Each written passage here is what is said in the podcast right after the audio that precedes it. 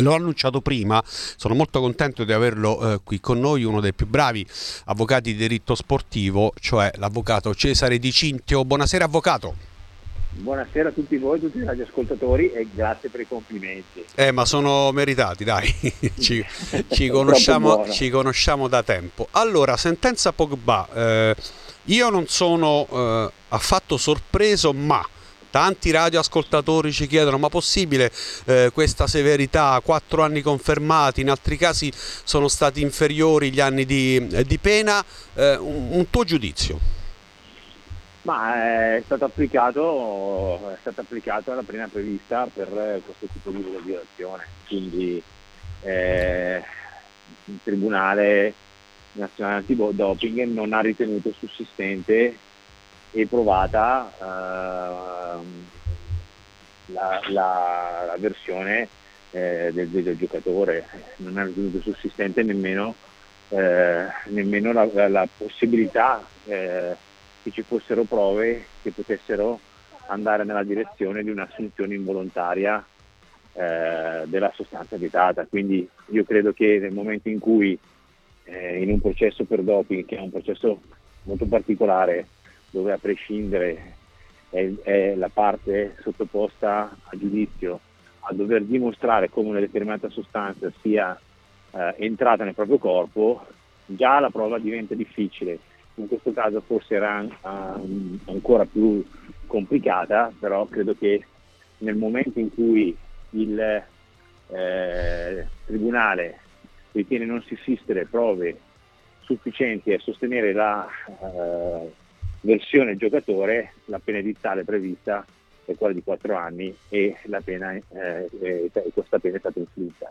Io oh. credo che in, secondo, in, in, un secondo giudizio davanti al TAS che in eh, passato si è dimostrato comunque in determinate situazioni sicuramente più dire, eh, aperto nelle letture delle prove support- eh, che vengono portate dai soggetti sottoposti ad indagine, qualche possibilità ci possa essere per il giocatore. Eh, lui ha annunciato, lo stesso giocatore, intanto ovviamente dal suo punto di vista ha detto non ho mai eh, assunto consapevolmente... Ma guarda, de- ti posso dire una cosa in tutta sincerità, tendenzialmente, sì. ma parlo di tendenzialmente, negli anni io eh, ho sempre avuto mh, diciamo, la sensazione ma anche la prova che quando ci troviamo davanti ad atleti di... Eh, alto spessore come in questo caso, ma soprattutto atleti che praticano uno sport di squadra, eh, eh, io tendo comunque a credere alla versione dell'atleta perché di fatto non vi era una motivazione, almeno dal mio punto di vista, logica per cui volontariamente eh, il giocatore eh, potesse decidere di assumere delle sostanze per aumentare delle prestazioni che in quel momento eh, non stava fornendo. Eh, vero, qualcuno potrebbe dire che le sostanze sono state assunte per accelerare diciamo, eh, il recupero eh, dal, da, da, da, dall'infortunio che, che, aveva subito, però stride con eh, il personaggio e stride con eh, proprio il profilo di eh, tipologia di sport e con il profilo di soggetto che si trova all'interno di un team e quindi l'assunzione della sostanza non è che determina automaticamente il miglioramento della, della, della prestazione. Quindi io credo che e spero per il giocatore che possa dimostrare eh, appunto che le sostanze sono state assunte involontariamente. Quindi tu credi, come dice lui, che abbia assunto inconsapevolmente? Eh, cioè credi a lui? Cioè, tendenzialmente non vedo il motivo per cui eh, un giocatore di quel livello eh, possa correre un rischio così grande. Diciamo, non è che credo alla versione del giocatore, credo al fatto che eh, logicamente un'assunzione volontaria eh, sia diciamo, eh, contraria a quello che è l'interesse di un giocatore comunque con un contratto molto importante che è oggi a rischio. Quindi io tendenzialmente non dico che credo al giocatore, ma credo al fatto che possa eh, esserci qualche margine di, di, di, speranza perché non credo ad un'assunzione dolosa e volontaria, ecco, questa mm. è la differenza. Per, ok, per quanto riguarda gli step, giustamente ha detto TAS, però lui ha annunciato, e credo che sia uno precedente al TAS di ricorrere al Tribunale arbitrale dello sport. Lì non avrà speranze secondo te? No, il, il, il, TAS è il secondo passaggio che viene fatto per gli atleti di alto livello, eh, quindi la, la fase diciamo, di impugnazione rispetto al giudizio dire, domestico è quella del TAS, perché ci troviamo davanti, eh, davanti a un profilo di atleta di carattere internazionale, in caso contrario eh, avremmo avuto un ulteriore grado di, di, di, di giudizio, però presso il CONI, presso, presso la Corte Nazionale d'Appello. Eh, in questo caso si va uh, di fronte al TAS. In passato ci sono stati dei giudizi che hanno dato eh, dire, speranze, perché ricordo per esempio casi famosi come eh, per esempio quello di, di Magnini, se non, se non vado errato, dove si erano avute delle condanne molto severe in primo grado che poi sono state diciamo, eh, sono state completamente riviste in secondo grado. È chiaro che i casi e le, la tipologia di infrazioni non sono diciamo, totalmente eh, dire, sovrapponibili, però c'è una possibilità di un giudizio dire, eh, un po' più orientato verso, verso la possibilità di eh, acquisire delle, anche la versione del, del, giocatore come una versione plausibile. Certo ci devono essere le prove a supportarlo perché senza prove eh, non si va da nessuna parte, io adesso non conosco gli atti e anzi eh, stiamo parlando su eh, come dire,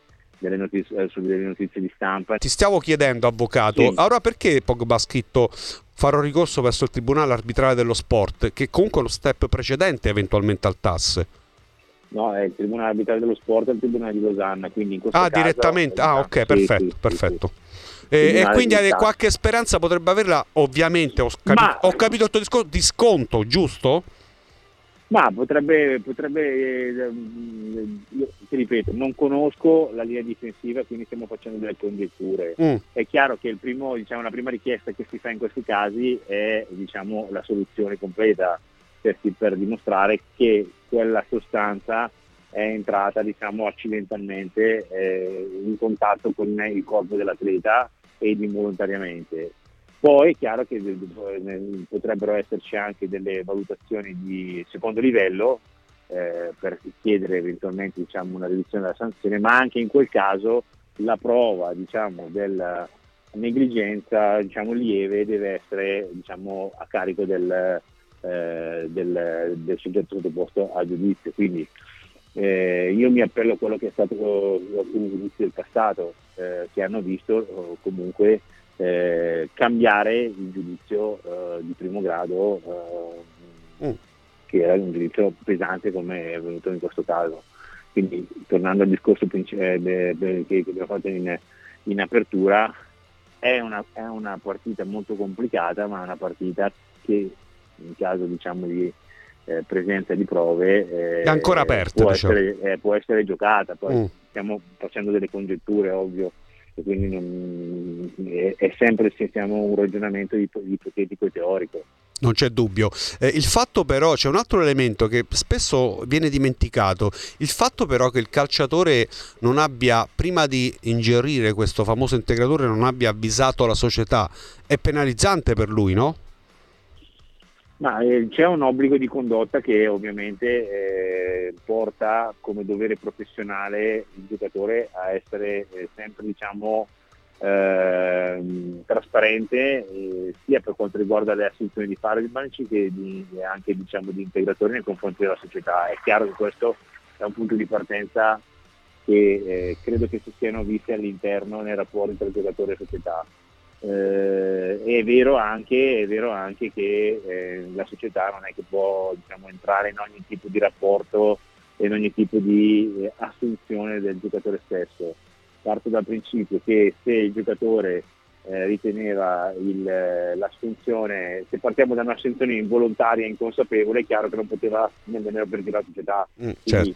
Quindi, eh, eh, delle due l'una, o era consapevole e doveva avvertire comunque la società o non era consapevole e non doveva avvertirla.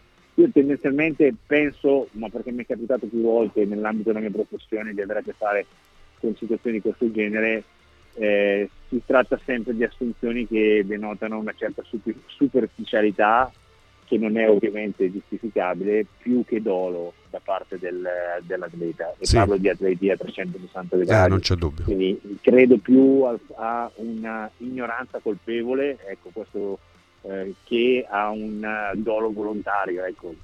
non c'è è dubbio. chiaro che nell'ambito del processo, del processo per, per, per doping è una distinzione, è una distinzione che, non, che, non, sussiste perché la prova a carico del, del, del, dell'atleta che deve dimostrare eh, tutto un percorso eh, di assunzione, se c'è stata assunzione e come, e come questo, questa assunzione sia avvenuta. È chiaro che eh, se qualcuno, faccio un esempio, eh, può avere diciamo, messo all'insaputa del giocatore una sostanza all'interno di una, di una bevanda, ecco, possiamo ipotizzare un caso, un caso limite, in quel caso si tratta di assunzione involontaria perché non c'è la consapevolezza del, del, del, del giocatore. Però l'assunzione involontaria comunque si scontra con una prova molto difficile da sostenere e quindi lui dovrà giustamente dimostrare che. L'ultima, prima di salutarci e ringraziarti, ehm, nel caso in cui venisse confermata la squalifica con o senza sconto, poi si vedrà, la Juventus può giustamente risolvere il contratto con Pogba, giusto? È previsto dall'accordo collettivo eh, in Serie A, eh, quindi è una di quelle ipotesi tratteggiate dall'articolo 5.5 dell'accordo collettivo quindi in caso di condanna per doping eh, la società può eh, chiedere la risoluzione del contratto del giocatore.